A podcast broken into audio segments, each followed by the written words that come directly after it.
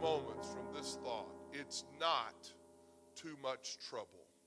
It's not too much trouble. If you would, one more time, lift your hands toward heaven and let's pray that the Word of God would be received in this place today. Come on, in the name of Jesus.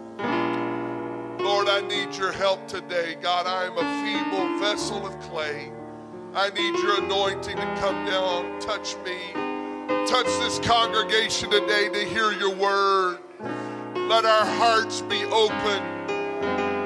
God, let us be receptive to your word. Let your word speak to us today. In the name of Jesus, I pray. Before you're seated, put your hands together. Give God a thunderous hand clap of praise today.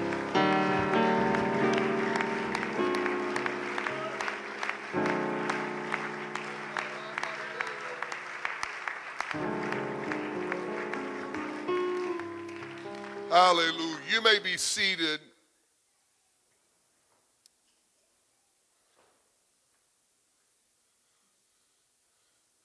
It's been over six years ago that my mother passed away at an untimely age of 66.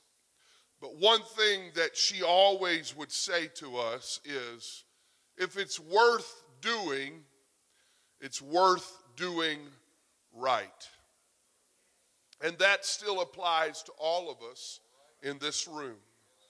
If something is worth doing, it's worth doing right. Now, this doesn't only apply in the natural sense with your job, with your family, with your house, uh, but it also applies in the spiritual world. It is important that we do things right. It is important that we do things according to the Word of God. If you're going to talk about salvation, you better get it right. You better find it from the Word of God.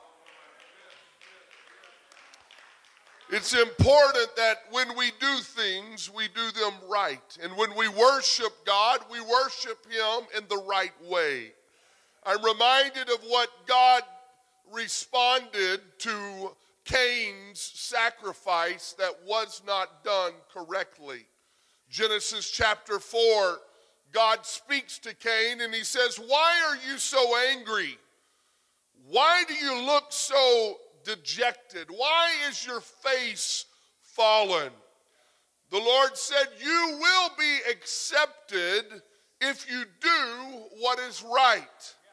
But if you refuse to do what is right, then watch out. Sin is crouching at the door, eager to control you, but you must subdue it and be its master. God was encouraging Cain. Now, listen, if he would have just listened to the word of God and had changed a few things and gotten it right, God would have blessed him and he would have favored him and he would have accepted his sacrifice. It wasn't, it wasn't because God was the problem. The problem was Cain. The problem was the man. And I'm telling you today that God is still encouraging all of us in this room to get it right. If you've tried to bring God a sacrifice that wasn't right, maybe you had aught against your brother, maybe you were in a fight with someone else and you come to church, I'm telling you, get it right and God will receive your sacrifice.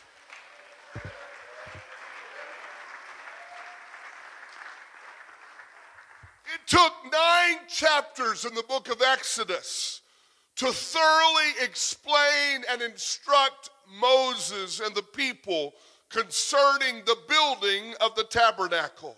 Now, think with me for a moment. It took hundreds of words, chapters in your Bible, just for God to explain explicitly how the tabernacle would be built and how they would worship and the instruments that would be in the tabernacle. Why? Because God is a God of detail. God is a God of structure, and He expects for us to get it right. Now, I realize what I'm preaching today runs contrary to most of, of the religious world. You can come however you are, you can leave however you want to leave, you can live however you want to live, and you can just patty cake for Jesus on Sunday and live like the devil on Monday. But I'm here to tell you that that's contrary to the Word of God. If you want to live for God, you've got to do it right.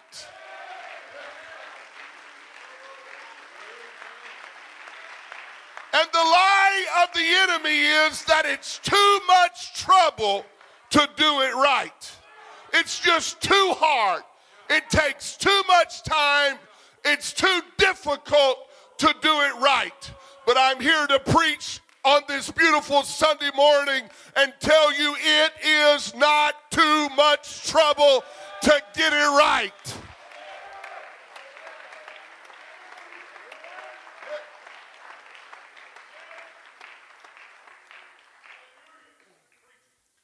Let's get a little background information today to our text. Jeroboam was an Ephraimite. He first came to prominence as an official of Solomon's royal administration. The man Jeroboam was very able, he was capable. And when Solomon saw that the young man was industrious, he gave him charge over all the forced labor of the house of Joseph. Jeroboam lifted up his hand, or he rebelled against Solomon. This passage is somewhat difficult to fully understand. Uh, Solomon had built up the ramparts of the city walls, and he had closed in the gaps uh, of the walls of the city. Scholars believe that Maybe one of those gaps could have been a passageway that many had used to come into the city of Jerusalem to worship. In fact, the Ephraimites, which lived in close proximity to Jerusalem, could have been the ones who were affected by the closure the most. And so Jeroboam lifted up his hand. And as a result of this altercation, Jeroboam, this skillful, uh, capable administrator for Solomon, left the city of Jerusalem. And on the road, he meets a prophet whose name is Ahijah. And Ahijah was wearing a brand new robe. And they uh, had this exchange on the road from Jerusalem. And while the two men, Ahijah and Jeroboam were alone. Ahijah takes his cloak, his robe, and he tears it into 12 pieces. And he gives Jeroboam of Israel because of Solomon's disobedience and the idolatry with which Solomon had brought to Jerusalem. And they have forsaken me and worshiped Ashtoreth, the goddess of the Sidonians, Chemosh, the god of Moab, and Milcom, the god of the Ammonites. And they have not walked in my ways, doing what is right in my sight and keeping my statutes and my rules, as David his father did. And, and so, uh, because of the idolatry, because of of, of the neglect of spiritual things because Solomon did not do it right. Jeroboam would receive 10 of the 12 tribes of Israel. Well, of course, uh, Solomon feels threatened, and so he, he decides that it's time to eliminate Jeroboam. And, and Jeroboam is able to escape uh, into Egypt and he finds refuge there with King Shishak of Egypt. He stays in Egypt until Solomon dies. And upon Solomon's death, the people of the northern tribes, they summon Jeroboam back to Israel to help lead in the presentation of the grievances to Rehoboam. Rehoboam was the son of Solomon, he was the king over Israel. But you have to understand today that, that Rehoboam was caught in this, uh, in this place. The idolatry of his, of his father and the legacy of his grandfather and the future of the kingdom, kingdom was all weighing upon him. And so Rehoboam is there and, and he's in a quandary, so to speak, and, and he's, he's trying to, to figure out how to proceed and, and how to squelch the rebellion of Jeroboam and, and how, to, how to lead Israel as a united front. And so he, he calls in the aged advisors, he calls in the old men, he calls the experienced advisors to the king, and, and he begins to ask them what, what they think he should do. And, and he completely dismisses and ignores the words of these aged men. He dismisses the grievances of the people. And instead of lifting some of the burden, understand Solomon had put a great burden on the people to build the temple and to build the structures all around Jerusalem and the, and the, and the idol temples and, and the palaces. And, and he had put a great burden, a, a great tax upon the people. And, and instead of lifting those burdens off the backs of the people, Rehoboam taxes them more heavily. Instead, Rehoboam listened to the voices of the men with whom he had grown up. He listened to his running buddies. He listened to the men that were his peers instead of listening to the voices of experienced men. Now, that's a message all in its own today. But I'm thankful, Brother Copeland, Pastor Copeland, that you have men of God in your life such as your father, my father, other men that are experienced that you're willing to listen to today. We would all do well today to listen to our elders. Instead of dismissing them, it's time to listen to them. His younger advisors, they told Rehoboam, they said, This is what you should tell those complainers who want a lighter burden. My little finger is thicker than my father's waist.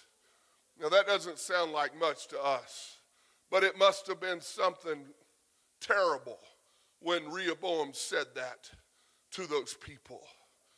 He said, My father beat you with whips, but I will beat you with scorpions. And as a result of this unbearable burden of tyranny, Israel crowns Jeroboam king over the northern kingdom. And he reigns over the ten tribes of Israel. God, listen to this God set Jeroboam on the throne. But he was too insecure to trust in the hand of the Lord. When we come to the first few verses uh, preceding our, our text today, Jeroboam thought to himself, unless I am careful, the kingdom will return to the dynasty of David. When these people go to Jerusalem to offer sacrifices at the temple of the Lord, they will again give their allegiance to King Rehoboam of Judah. They will kill me and they will make him their king instead of me. So, on the advice of his counselors, the king made two golden calves. And he said to the people, he, he, he spoke to their base nature. He said, It's too much trouble for you to go back to Jerusalem. Look, Israel, I have made you these gods that have brought you out of Egypt. And he placed these calf idols in Bethel and in Dan at either ends of the kingdom of Israel.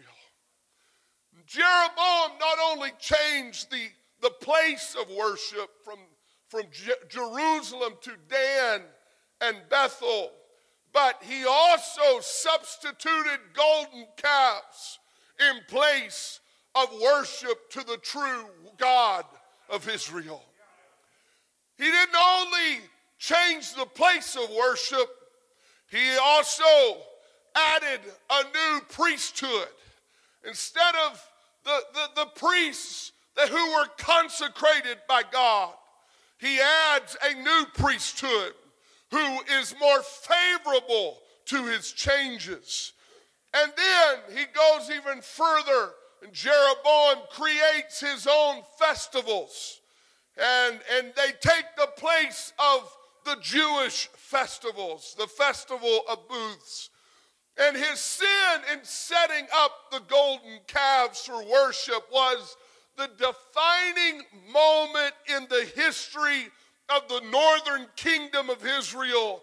And it ultimately led the way for Israel's complete uh, demise. Now, understand today that Jeroboam is the fifth most mentioned king in your Bible. David, Saul, Solomon, and Hezekiah, and then Jeroboam. But his notoriety was infamously linked to disobedience and idolatry. And it was all hinging on the idea that it's just too much trouble to worship God in Jerusalem. Today, we sit in this place, and my goodness, it's completely full. And thank God you're going to build a new sanctuary. But the enemy would like to tell every person sitting on these pews today, those listening online today, he would like to tell you that it's too much trouble for you to come to church. It's just too much trouble to come back to church tonight. It's too much trouble to come to church. I heard one man was considering eliminating some of his services because he said it's just so much work, it's so much preparation, so much pressure to get sermons and to hear the word of God and, and to find out the direction for a, ser- uh, for a service. And so he's considering eliminating some services because it just seems to be too much work and too much trouble. And I tell you today, it's an age old deception of the enemy. From Genesis until now, the father of lies has been doing his best to convince humanity that it's too much trouble to serve God. It's too much trouble. You know what the enemy would like to tell you? It's too much trouble to build a new sanctuary. It's too much trouble to expand this campus. It's too much trouble to serve as an usher, as a greeter, as a hostess. It's too much trouble to give my tithes and my offerings. It's too much trouble to come in the church and lift my hands, clap my hands, stomp my feet. It's too much trouble to worship. It's too much trouble to come to church three times a week and plus come to daily prayer. It's too much trouble to live for God.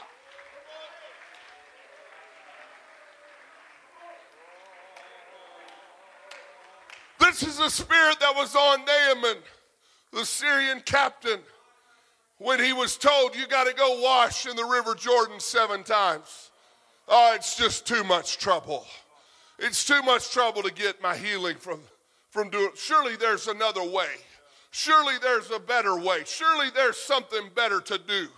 But that that little servant told him, said, No, no, no, no, no. This is the only way.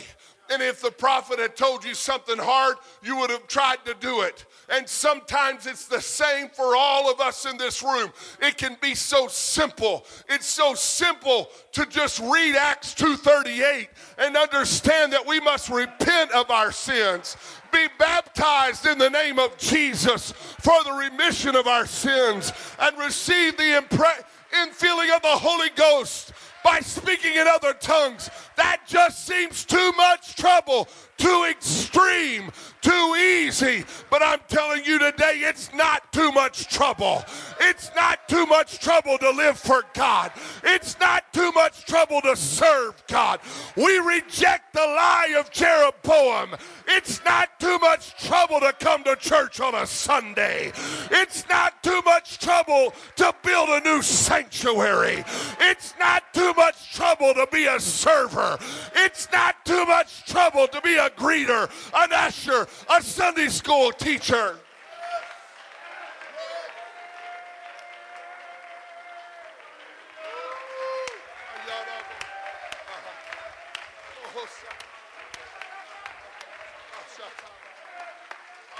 I speak to the saints of this church. It's not too much trouble for you to give your tithe and to give your offering.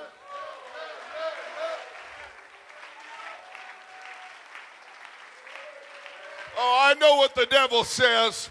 All the preachers are worried about is money. But in case you haven't figured out, it takes money to turn the lights on. It takes money to have some air conditioning in the building. It takes money to get you out of a cramped situation and put you in a new sanctuary.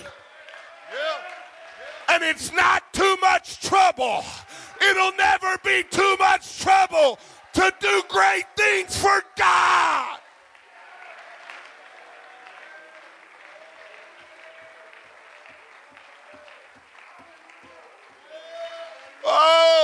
Think of where He brought me from, when I think about the sin filled life, when I think about my past and where I was and where I am today, it is not too much trouble to worship God.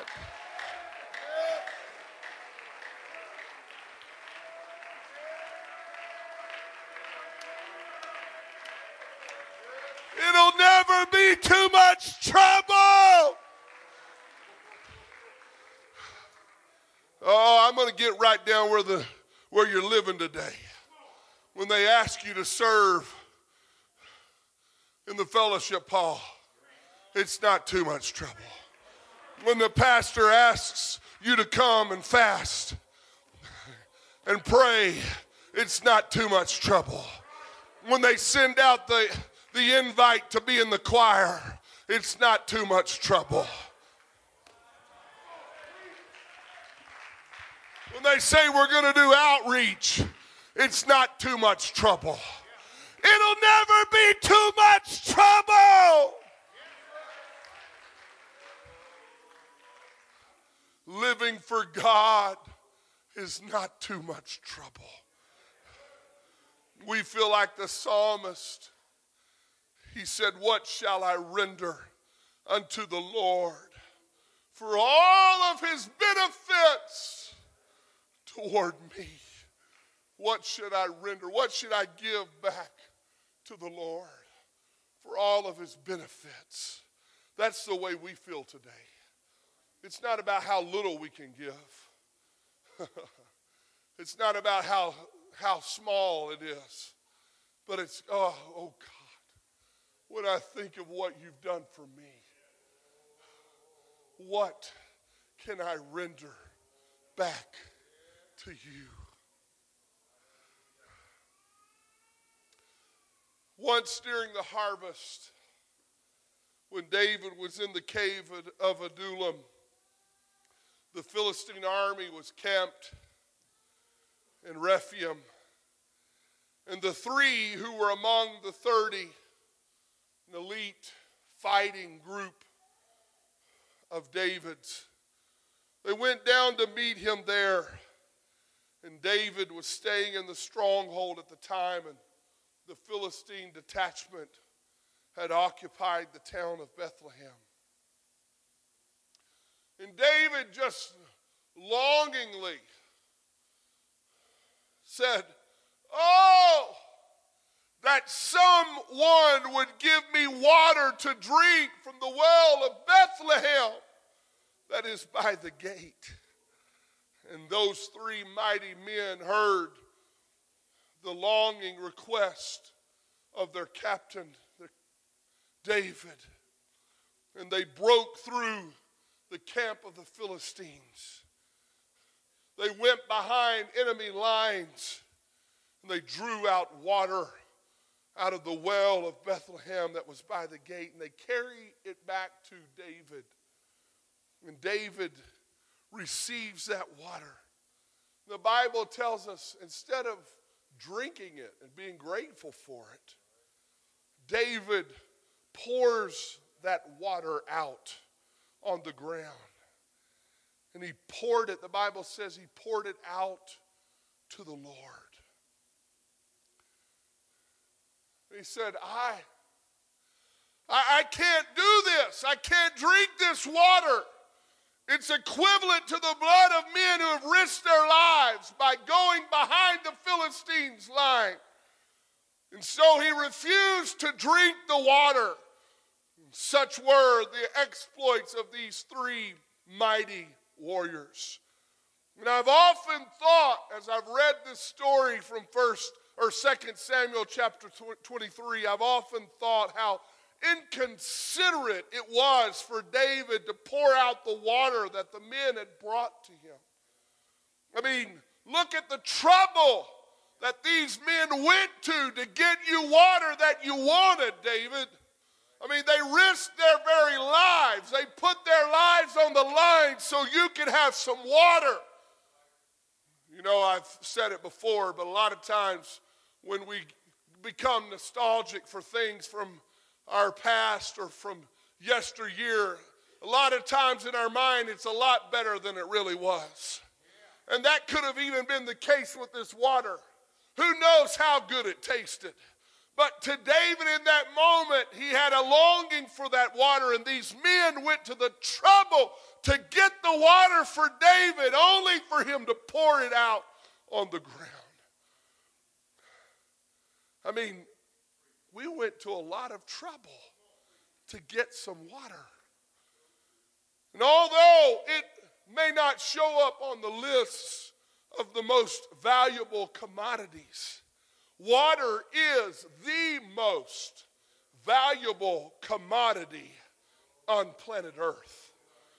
You do know that without water, wheat, corn, barley, rice, soy, None of these things would exist. And actually, we couldn't exist on earth without water. Water is precious, water is sacred, water is essential. Think about it with me. Astronomers and scientists, when they are looking at other planets such as Mars, they're not, they're not looking to see if gold is there. They're not looking to see if platinum or or whatever is there, they are looking to see if water exists or did exist on a planet because water is the source of life. And what David did that day was an act of sacrifice. He poured out something for which he longed and for which men risked their lives. Why? Because it was too precious in that moment to drink it. And these three warriors, they didn't get upset at David. They weren't offended at David that he poured it out. We don't read in the text of, of 2 Samuel 23 where these men told David, You've wasted our sacrifice. You've wasted what we've given to you. If anything, the spirit of these three mighty men was it's not too much trouble to bring our king whatever he desires.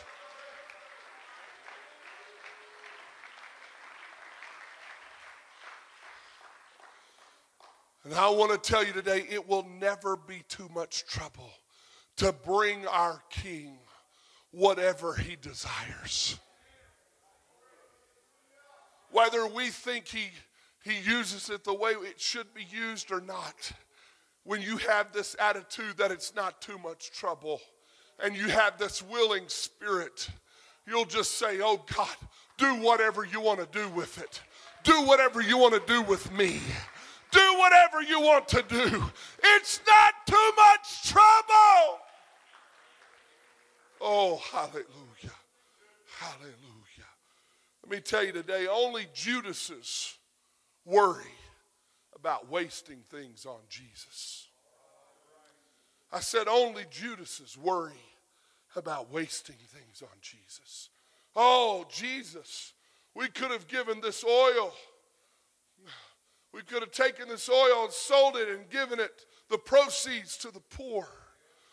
Only Judas is worry about wasting things. Understand, it's not too much trouble to praise God. It's not too much trouble to worship the Lord Jesus Christ. Come to the music today. It's not too much trouble to sing to the Lord. It's not too much trouble to dance in His presence. Oh, hallelujah.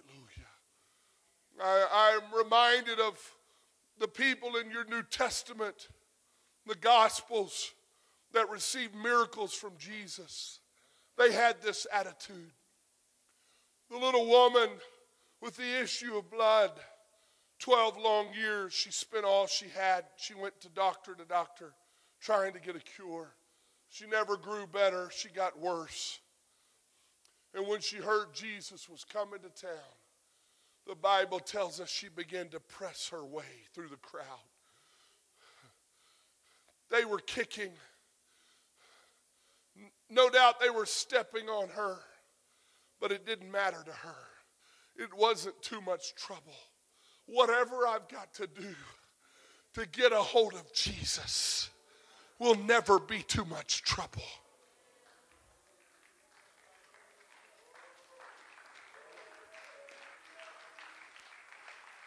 I'm reminded of the four friends of that lame man. Jesus was in that house. They couldn't get him in the house. There were too many people. It was too crowded. They said, What are we going to do? Well, most of us, we'd say, Well, there's no way. It's too full. Can't get in. But no, they went to the top of the house. They began to take the tiles off the roof of that house. They made a hole. They lowered that man down into the midst of Jesus. And you know why Jesus touched him? Because of the faith of those four men that said it's not too much trouble for our friend to get what he needs. Hey, brothers and sisters, guests that have joined us today, it will never be too much trouble to receive what we need from Jesus. If you've got to turn your back on friends, family, if you got to lay some things down, not go to some places, not say some of the things you used to say, do the things you used to do, it's not too much trouble to receive peace and contentment and joy and happiness. Stand with me today. It will never be too much have a relationship with Jesus. Oh, I know the enemy will try to tell you coming down to the front today, lifting your hands, it's just it's awkward, it's too much trouble. People may they may look at you funny, they may pray with you, they may shake you. That's scary. That's too much trouble. It doesn't it doesn't have to take all that. But I'm going to tell you today when you really need something from God, when you need a life change, when you've tried everything on your own and nothing has worked I want to tell you it's not too much trouble to come to this front. Lift your hands, repent of your sins, and let God fill you with His Spirit today. Come on, all over this house, lift your hands, lift your voices. I'm opening these altars today. Come to this front and tell God again it's not too much trouble to worship you, it's not too much trouble to give you praise, it's not too much trouble. It's worth it. It's worth it. It's worth it. Come on, let's pray. Let's pray right now in the name of Jesus. In the name of Jesus. Oh, come on, lift your hands. Raise your voice. Come on, let God hear you. Come on, let Him hear the desperation, the sincerity of your voice.